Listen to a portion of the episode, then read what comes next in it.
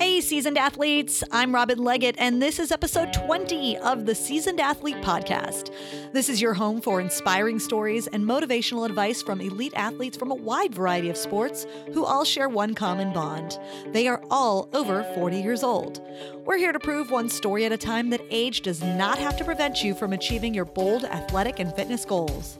To learn more about this podcast and see show notes from this or any episode, visit seasonedathlete.me. And if you like what you hear, I would love it if you'd subscribe, share with your friends, and leave a rating and review on Apple Podcasts. The day after I ran the Spartan Race World Championships in Tahoe at the beginning of October, I went back to the race festival and looked for people to talk to for the podcast. It was there that I found a woman with a super inspiring story, and I knew I had to have her on the show. Today's main interview is with that woman, adaptive athlete and obstacle racer Karen Porter. But first, let's meet this week's Everyday Seasoned Athlete. The Everyday Seasoned Athlete segment is where we share firsthand stories from athletes who are over age 40 and represent a wide variety of backgrounds and athletic experience. My goal through the stories these athletes share in their own words is to inspire you to get out and try something new. I also met this week's strong, awesome, everyday seasoned athlete at the Spartan Race World Championship Festival. Let's get to know Sonia Elias. My name is Sonia Elias. I'm from Calgary, Alberta, Canada. Woo. I'm 42 years old and I am absolutely in love with Spartan racing. I had been in the triathlon world a little bit before, but OCRs have become my love. And honestly, I do this because I can, because I look at all the people who can't do it because of something mentally, physically, life situations, whatever it is. And I am just so happy that I am healthy and I want to savor being strong and being young. And I want to empower other women and support other women. And I want to be a strong woman who lifts other women up. Surround yourself with really badass women who don't accept no as an answer, who don't subscribe to society's notion of women getting older and women not being powerful and surround yourself with strong men too who can handle women being strong and lift them up and push them further and not accept them being any less than they're supposed to be as well. My name is Sonia Elias and I am a seasoned athlete. If you'd like to tell your everyday seasoned athlete story in a future episode, visit seasonedathlete.me slash everyday and tell us a little bit about yourself. And now it's time to meet this week's featured seasoned athlete, a woman who refuses to place limits on herself. Meet registered dietitian, adaptive athlete, and obstacle racer Karen Porter. Hi, Karen. Hi. Are you ready to drop some seasoned athlete knowledge on our listeners today? Let's do it. You are Karen Porter, an adaptive obstacle racing athlete and U.S. Army veteran living in Atlanta, Georgia. This year, you qualified for the pro round of the U.S. OCR Championships, the Spartan Race World Championships, as well as the OCR World Championships. You are the only known adaptive athlete to qualify pro for each of these events. You regularly compete against the best of the best in the elite or pro divisions of obstacle course races, and most of your fellow racers have no idea the challenges you face to compete side side by side with them. You welcome any and all challenges and lead by example that we can accomplish anything we set our minds to and work hard to achieve. Is there anything vital personally, professionally, or from your athletic life that you'd like to take a quick moment to fill in? That was fantastic. I- am a little floored. Well, it's all you. So from here, I'm going to ask the big question that I ask all my guests, and that is what is your age at this moment in time? I am 42 years old.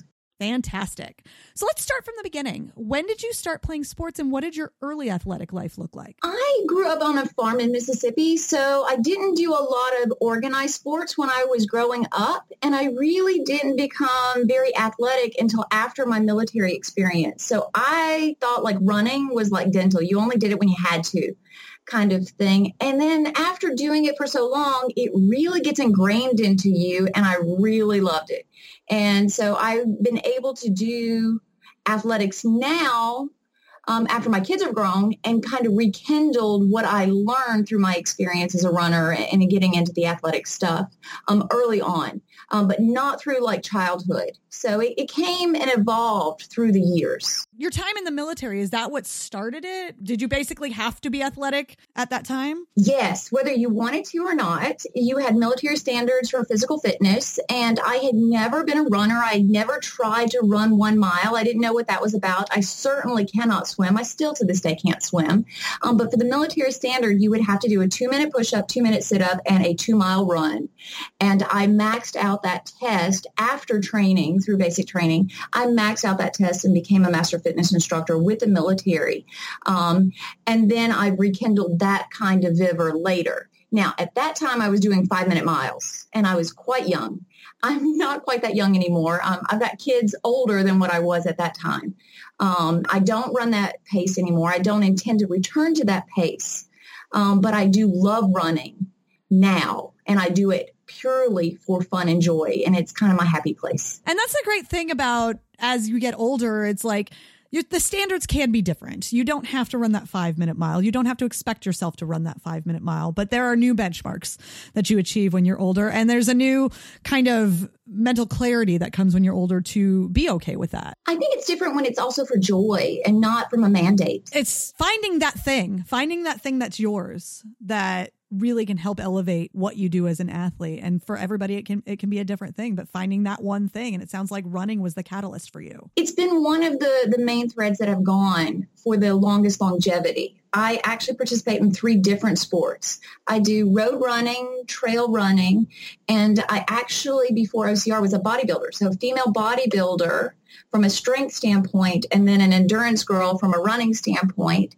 And i had um, clients that came into my office with this brand new fangled OCR sport, and they're like, "Do you understand what I'm talking about?" And I'm like, "Hmm."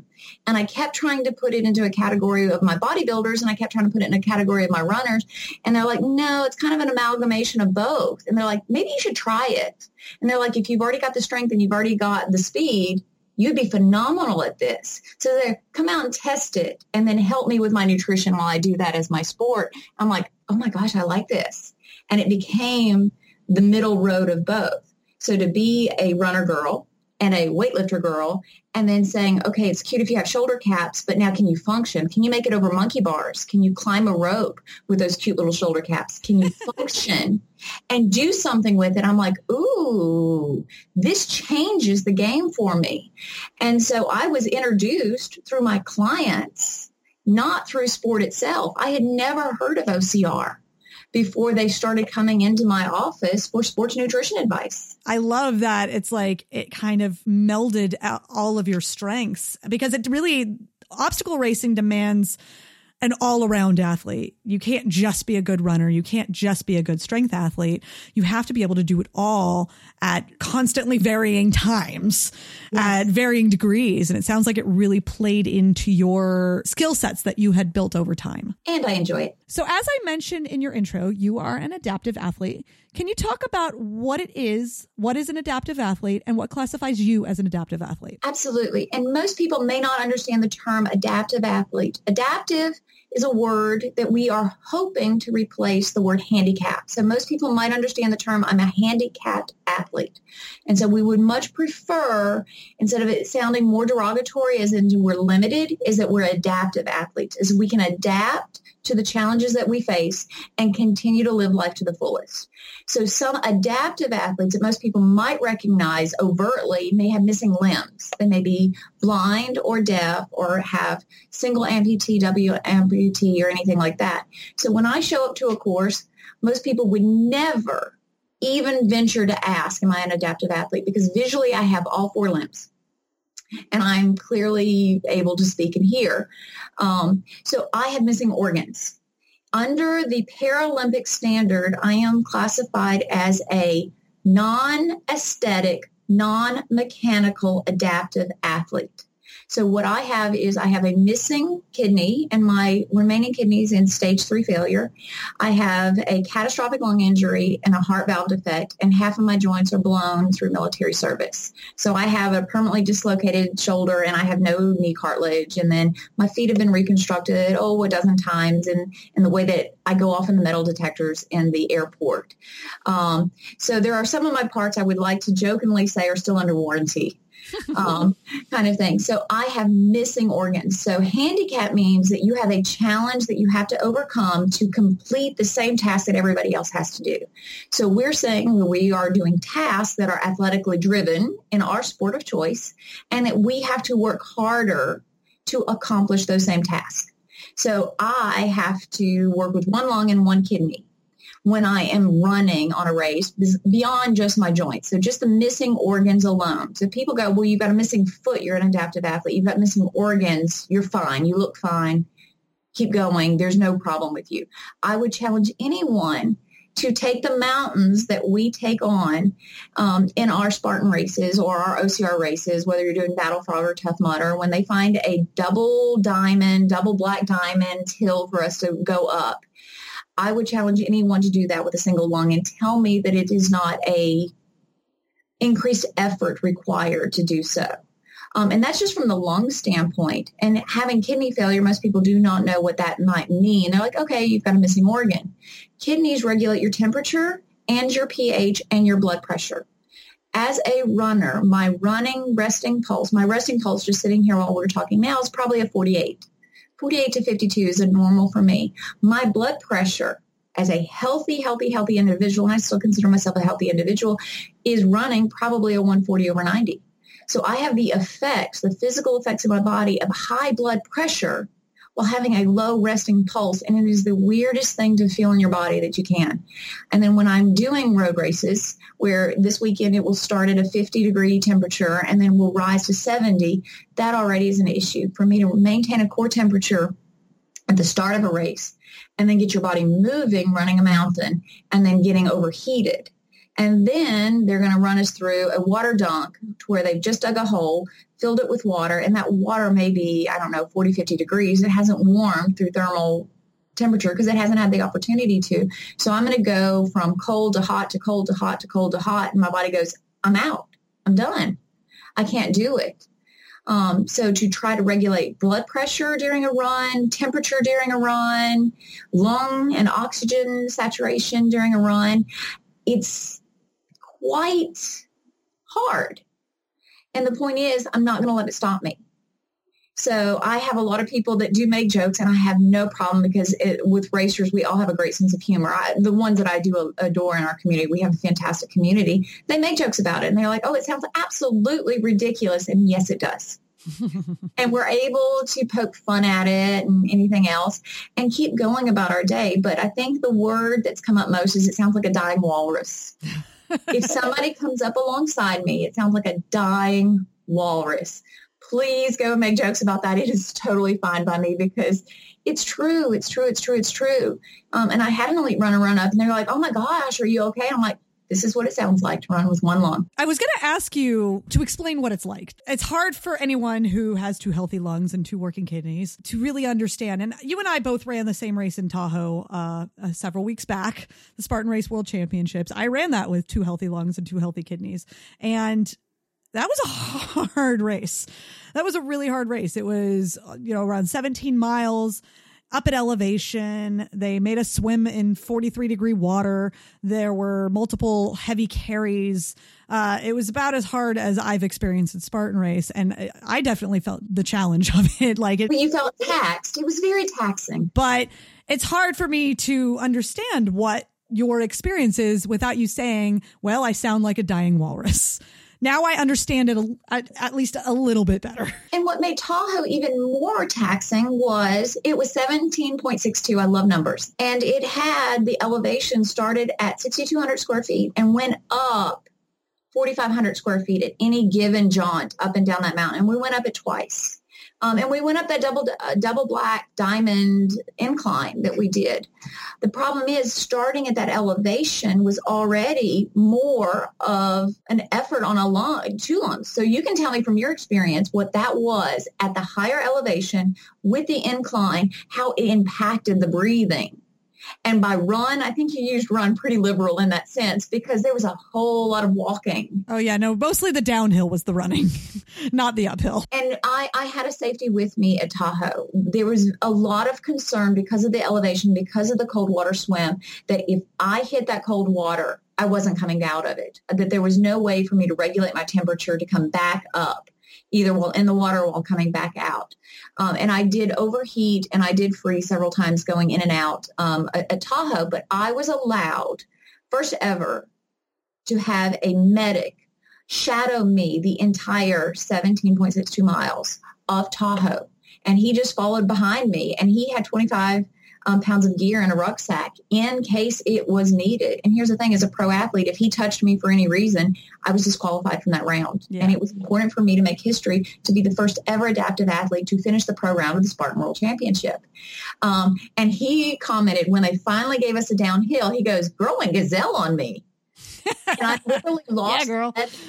for three miles because the thing is I love to run and when I was given the opportunity to run, I went for it. And he was, I saw you at the bottom of the hill and I could do nothing to catch up with you until I hit the bottom of the hill. Right. Like here's hoping you were okay during that because he couldn't do anything for you. We had done strategy for months and months and months because it was very important for me to make sure that I was safe. I, it was important for me to make sure that I ran other races. I could not leave everything just on one pro round of the Spartan World Championship. And it was important for me to finish that race. But safety is always first. So we had done strategy for months and months and months about what the elevation might do, what would the temperature might do, what could he do if certain things happened. Um, and so he was prepared for those things in case of an emergency. Um, and we had already passed the point where all of the safety concerns had pretty much passed. All of the water dunks had happened and we knew it was downhill. And he always said, whatever your pace is, you do what you need to do. I will be behind you. Don't even look back. You run your race. And I did. I went for it and I didn't find him for about three about three miles at the end. And what did it mean for you to complete this race? It's huge. Absolutely huge to me. Um, and the thing is, I don't think it's ever going to be repeated they are now removing, they are changing the, the Spartan rules on going into the pro round and how the pro round is going to run next year. Yeah. So it is a first, and it's a chance that it might be the last. But it was huge personally to me. And having, um, to me, my favorite Spartan on the planet, his name is Robert Killian. He's a he's also a veteran um, of the U.S. Army, and he is an obstacle course racer. And in Tahoe, he took third male for the day, so he won third um, this year. He won third last year, and he won it Tahoe la- uh, the year prior. Um, he is my favorite Spartan on the um, race course. And he had made a vow prior to coming in that he would be available at the finish line to give me my medal. And he was. When I came through the Alpine Village in the last half mile going into the finish line, he was there and he goes, Hey lady, I've been waiting on you. The smile on my face when he was as good as his word. And I had no doubt, but he had no idea when I would be finishing and he had other obligations to do for the day. So my favorite Spartan was there and waiting for me at the finish line. And he did in fact give me my medal, which is just to me even more special than being the first is to be honored by your peers for not succumbing to the challenges that might hold somebody else back from competing. And, and I just felt honored that my friend would do that for me. Um, and there's so many things by having a medic sign up to go through 17 miles, by having the number one Spartan, my favorite Spartan, be there for me, to have my entire pit crew come and be there and be available to hold cold weather gear until I got to the start line, to have cold weather gear when I was at the finish line, to have food available. I mean, no one ever is on a course all by themselves. My pit crew was there and in full force. All the pros that lined up to start on that start line that was giving me words of encouragement and high fives and hugs and pep talks. I, some of my favorites were there and we literally had little powwows going in. We got this, we got this, we got this, we got this. There's so much that happened and it was so big, but so much of it was so very personal for me that we haven't even made many announcements about the accomplishment yet. I appreciate you sharing it with me because um, it sounds like you haven't shared it, but perhaps you're sharing it here first. And I like hearing it firsthand in your voice. And I think I think that will be meaningful for people. So off the course, and you touched upon it a little bit. You're a registered dietitian. You own Roswell Nutrition. As both an adaptive athlete and an over 40 athlete, what role has nutrition played in your success on the race course? I think nutrition is paramount to life and to sports. And I think that's probably true of every age. But I do know that our challenges multiply as we age. And every day past our 20s, it gets harder. Mm-hmm. It gets harder. And the thing is, I would, I would prefer people to be prophylactic as into can we be preventative as opposed to wait, I have to deal with high blood pressure or high cholesterol or other issues that can plague the body that would now inhibit athletic endeavors. I would prefer it to be I'm well and I would like to perform better. But we don't always get that choice. And like with me, I am well, but then I do have medical challenges. Um, so those have to be taken into account. My nutrition is probably 10 times more complicated than probably any other um, client that I would ever have, medical or athlete. Um, so I think nutrition is huge. Um, and I get people that contact my office either for medical as a registered dietitian or as a sports dietitian for the athletic performance. I'm here, help me get to the next level. Um, I think it's it's impactful for both and people go, oh, I've got a very complicated case. I'm like, I specialize in complicated. Bring it on. Yeah. Try me. Try me. Try me, try me, try me, try me. And, and I'm not the perfect dietitian for everyone. Um, but I do find those that do have the complicated things that come to me. I'm like, mm-hmm, I have a point of reference for that. Bring it on. Or I've helped others either through my own challenges or through the challenges of, of the many, many, many, many clients that I've seen through their challenges medical or performance. And I do find the joy in seeing them succeed hugely rewarding. If you see somebody almost reverse their diabetes, and, and that's not the truest clinical term, or you see somebody go from age group to elite, you see somebody go from top 10% to top 5% kind of thing. When you see those things, when you have your phone going off on any given weekend, I PR'd on my 5K or I ran for the first time without stopping for a full mile.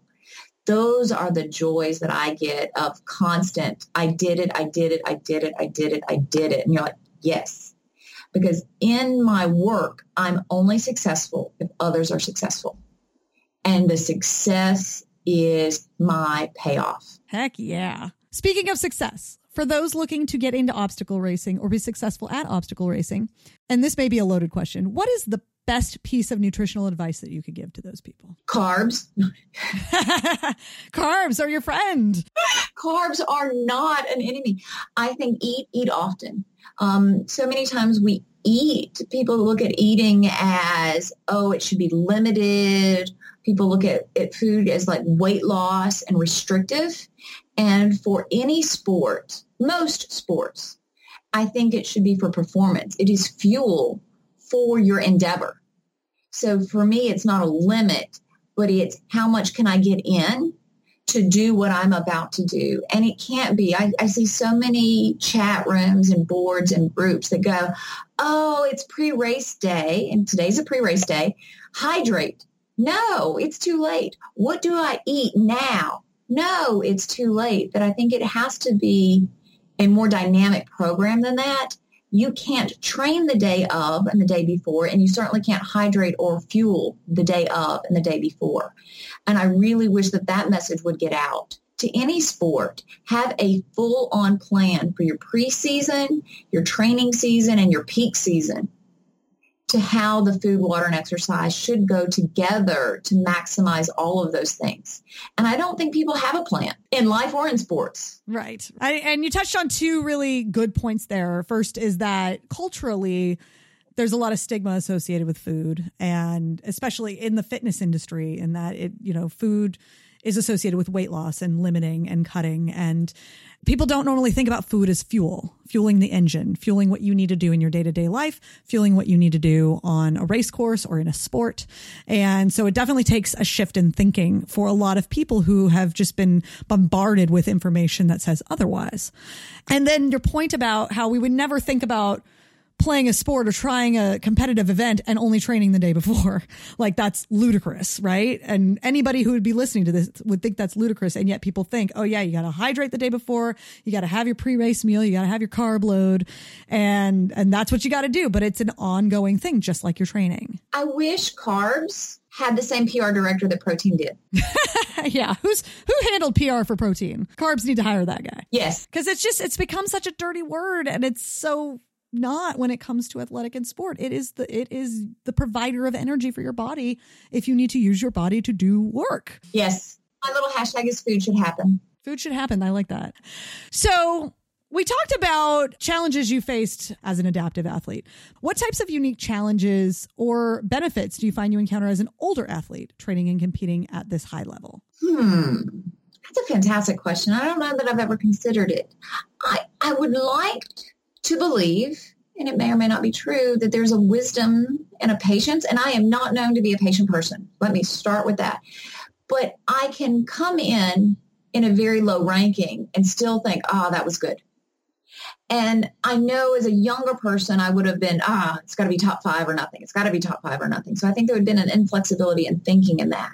And I think there there are days where you go, mm, joints just didn't work, lungs just didn't work, things didn't work, It's just didn't work. And I did everything that I could. So I think there is a patience and a reverence there that I might not have had as a young hothead going in.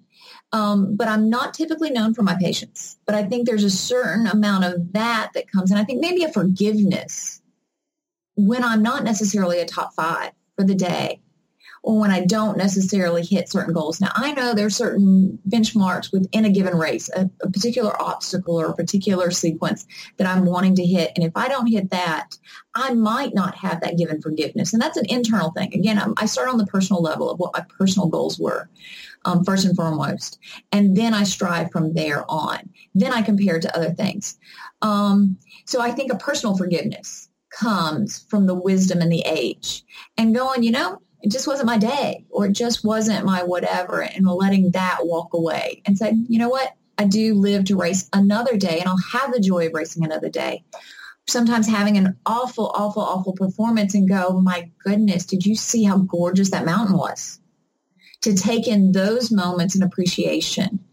Um, and there are other times people go, did you see how gorgeous the mountain was? And I'm like, no, my nose was down. I was racing. What are you talking about mountain? So I see it both ways on occasions. I don't know. I think as an older racer, I think we most of the time have more challenges than others. You got the joints that don't work. I mean, I don't think we're old. I think we're just crispy because we come with sound effects. I like that.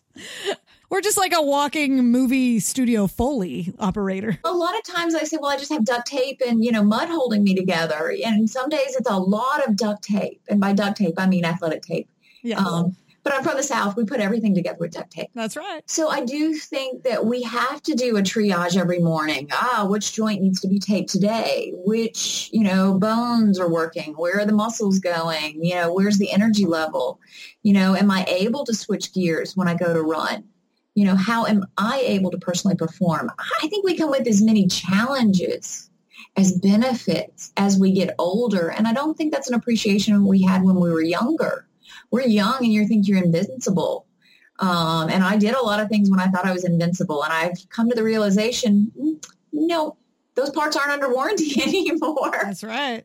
Um, and then there's the wear and tear that comes. And then there are the additional things that we've got to do through wear and tear and things that, that break down. So I have challenges as an older athlete that I would have if I'm not adaptive.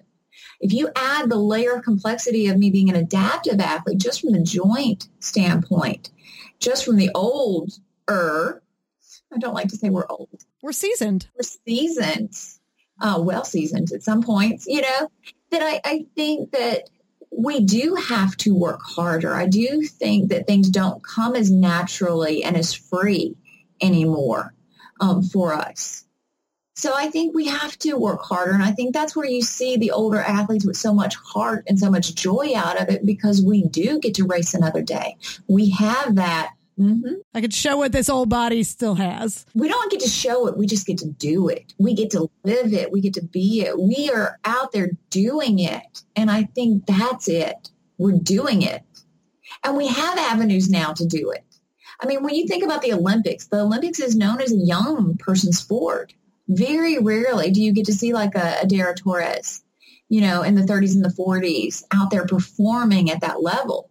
We now have sports that can give us that venue and that genre to be able to compete and compete well. So I think there's a lot of blessings that have come with the evolution of sports to be able to do it. Yeah, and to have the opportunities. Opportunities as older athletes. And that's what I'm experiencing in the show. I talk I I find myself talking to a lot of runners, triathletes and obstacle racers because I think those types of events and sports provide a lot of opportunities for older athletes and more and more uh, older athletes are taking advantage of that. Bravo, and I want more of us to do it. And here's the thing we have forgotten, and I say we, and I believe this is a society. I'm concerned that t- so many have forgotten how to play. Yes. We play. I mean, it's monkey bars. When we were six, we did monkey bars like it was nothing, not a single thought. Do you know how hard it was to relearn monkey bars? I do. I do know how hard it was. You know? And then we go out and people go, What do you do? You play in the mud? What do you mean mud? We play and we play and we compete Mm-hmm. But ultimately, why not be at an age where you still can be physically active and do it at a high level and still enjoy it? Play. I think that's a lost art is in fact play. And I think that should tie into the fitness to where we don't just age, but we age beautifully. And we have fun. And have fun. So before we go today, and I feel like I could talk to you for another hour, seriously. It's been fantastic talking to you. Do you have one parting piece of wisdom that you've learned in your competitive journey that you'd like to share with our listeners? Yeah, and it's going to sound probably cliche, but don't have limits. We all sit and go, well, I, I have people come into my office and they go, I'm 30, I can't do blank. Can't do blank.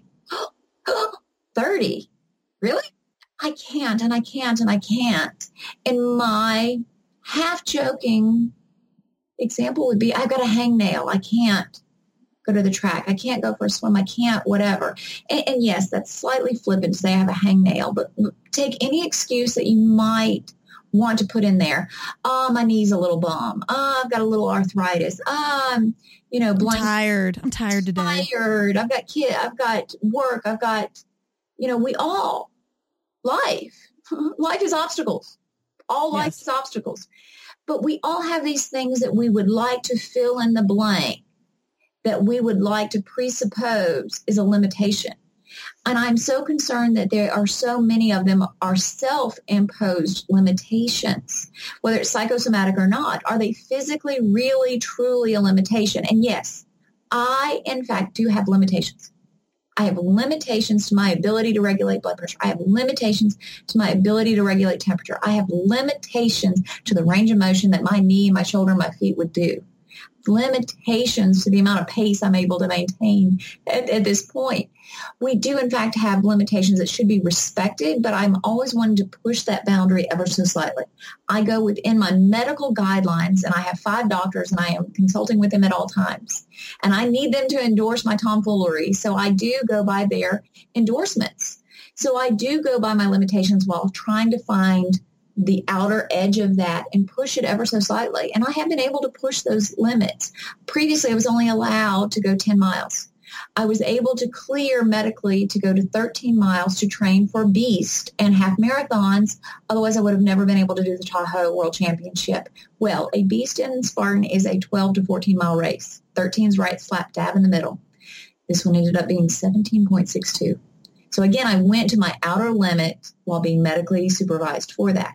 But my advice is to accept no limits. Find where that is and have no limits. Don't self inflict limitations. I'm respectful of boundaries, but I don't want to succumb to superficial, artificial limits placed on myself or by others to what we can do, what we should do. Try it. Try it. Don't automatically have the default position as no and automatically superimpose that limit. I want us to live life and live sports with a no limits idea while being safe. I'm, I'm not saying be reckless in any way, but really challenge the belief system, I can't. Is that true? Is it not true? Is it real? Okay, you have no leg. You probably cannot go do a full marathon on two legs. You don't have one, whether you have a prosthetic or not. So I've got somebody doing the marathon right now. They're en route right now to the Marine Corps Marathon. They'll be doing it as a hand cycle. So no, they no longer have a running career in front of them. They've evolved into hand cycling whatever that may be. And that's where the adaptation is. That's where it's an adaptive athlete. We want that to be empowering. Handicapped means like it doesn't work. Like your car can be disabled on the side of the road. It doesn't work. We're saying we are able. We just have to adapt and then find a new way. We don't want the limit. We don't want the idea of I can't put on there. So no limits would be my advice for life or for sports, no limits. And I know it sounds so cliche, no limits. But I think how you said it was so important that, especially in your situation, you respect your limitations, but you do not accept self imposed limits. You do not place limits on yourself. And I think that's an important thing for you to say. And I think those of us who are not adaptive athletes can learn from adaptive athletes like you, who the, the whole concept of adapting the whole concept that life requires us to adapt in a lot of different ways in a lot of different times. And it's how we choose to kind of attack that that defines us. And so talking about the runner who is now a hand cyclist who can still compete and can still push boundaries.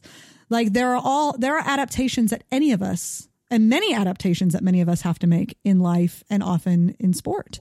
And so I think there's a lot that non-adaptive athletes can learn from your story as an adaptive athlete. And there are, this is in sports, there are many sports that are adapting and they are adaptive sports. There are sports, whether they're in the Paralympics or not, that are able, and CrossFit's one of those. CrossFit has found a division to be able to allow them to be able to have a playing field by which to play and to compete.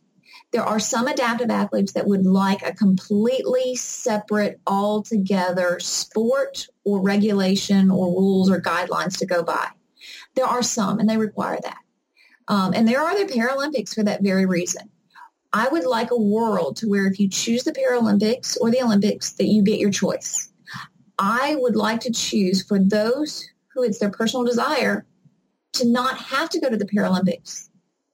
We, I mean, we had the African runner who did on his blades go to the full full on Olympics. He had that option. You get to choose.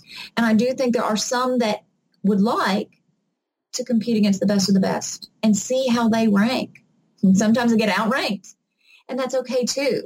But to play at the highest level and to participate at the highest level, and again, no limit. That if that's your choice, that's where you go. That's where you do it. And if you do need to, in fact, go to a different division, that those are opportunities that are available. So I am honored that sports are adapting in that way. I want adaptive athletes and non-adaptive athletes to accept us into both ranks equally, if at all possible. And you're showing that it can be done, at least in the obstacle racing world. And the thing is, I, I really want others to also know not all wounds are visible. You cannot see my adaptation. I'm considered a visible adaptation. You cannot see my missing organs. You cannot see my organ failures. And here's where people have made the distinction. They're like, oh, but you run elite, so you can't be adaptive. Hmm. My blind gentleman that I race with went into the elite. He, he worked on his skills and he went into the elite round. And I says, oh, well, he's no longer an adaptive athlete then according to your definition because now he ran elite. How does that go? So I do want people to have an open mind about what it is to be adaptive and that it's not all visible. So not all wounds are visible. So you can't judge me on appearance or by performance or because I'm running in the elite round. Don't judge. No one has that idea of what's going on. So not all wounds are visible. And I do say that when I work with my veterans as well, PTSD, traumatic brain injury, um, depression, anxiety. There are a lot of things that plague a lot of people in life and in sports. You cannot see them. Not all wounds are visible. So whatever your definitions are, however it would be, I would like us to be open and accepted as an adaptive and as an elite racer or just as a racer or, or whatever you would like to put those definitions on there, whatever those labels need to be. But accept us. People just want to be ultimately accepted, no matter what their definitions might be. Very well said. Not all wounds are visible. But in life, I would love, I would love more people to be active and I would love more people to be open-minded about whatever the topic of the day might be. And in this case, I'm asking, we'd like to be accepted. And I've been asked this before when people find out, because I wear adaptive um, athlete gear all the time, and they go, oh, tell me what that means. So often I have people tilt their head to the side and go, oh, what's wrong with you?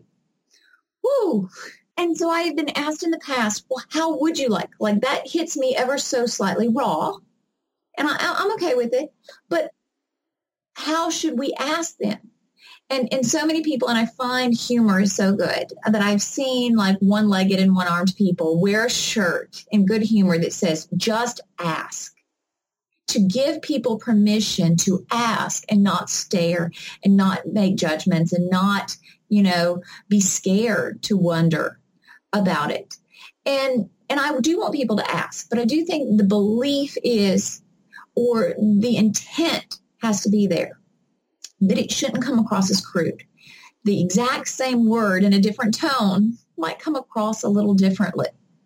Oh, tell me what your challenge is, as opposed to what other person would go up to another person and say, what's wrong with you? What's wrong with you? So I do think that there should be a kindness in wanting to understand and then an openness to it. Openness to the conversation and not just deficiency based, what's wrong with you? Or, or crudeness to it. So we do want to be asked. We would love to have the conversation, but we would also like an openness to it. Well said. And ultimately, we are all competitors on the course, racers, racers, and we're all people in the world, and we're all dealing with whatever we're dealing with, and everybody's different, but we all want to be accepted and cheered on and supported. Obstacle course racing, obstacles in our races have such a mirror to real life here's the thing. Every person, you said we're all humans. Every person has their struggles. They're not wearing it openly on their shirt. I have PTSD. I have traumatic brain injury. I have a missing limb. They're not overtly declaring what their struggle is. There is not a person on this planet right now that doesn't have some struggle of something. We all have our struggles. So I would love us to be able to be open to them and what their struggles are and be open to their experience and open to their humanity and then help them with their obstacles, help us with our obstacles and help make this a better world. So that mirror back and forth, we all have struggles. Yes. So Karen, before we go, if someone wants to learn about you as an athlete, or learn more about Roswell Nutrition, how can they find you? We are on Instagram and on Facebook. It is Karen Porter Adaptive Athlete is my Facebook page and my Instagram page. And it is Roswell Nutrition exactly as that is the Facebook page and the Instagram page. And the Roswell Nutrition is for sports and wellness, and it is to empower others whether through sport or positivity in any way. And my adaptive page is very, very new, and I'm only trying to tell my story to try to have a voice to not all ones are visible because there's not a lot of examples out there right now for that. So it's a very, very new page, and I would love any love and support out there to continue to spread a positive message for not all wounds are visible and to encourage not only me but others that have those struggles so I'm out there visibly doing sports and showing that example. So my example may be through sports and how I'm taking on those obstacles. I want it to bleed over into real life. Whatever the obstacles are, let's help each other through those struggles. So please show love on Facebook and Instagram and find somebody else in the community that might have a struggle too and help them. So it's not just about me. It's it's about let's make the world a better place. I like it. Paying it forward. Pay it forward. We all can win. We all can win. Yes. God, I am so fired up from this conversation. well, Karen, thank you so much for being on the Seasoned Athlete podcast. Uh, when I met you at Spartan Race World Championships, I knew right away that you were someone I wanted to talk to for the show.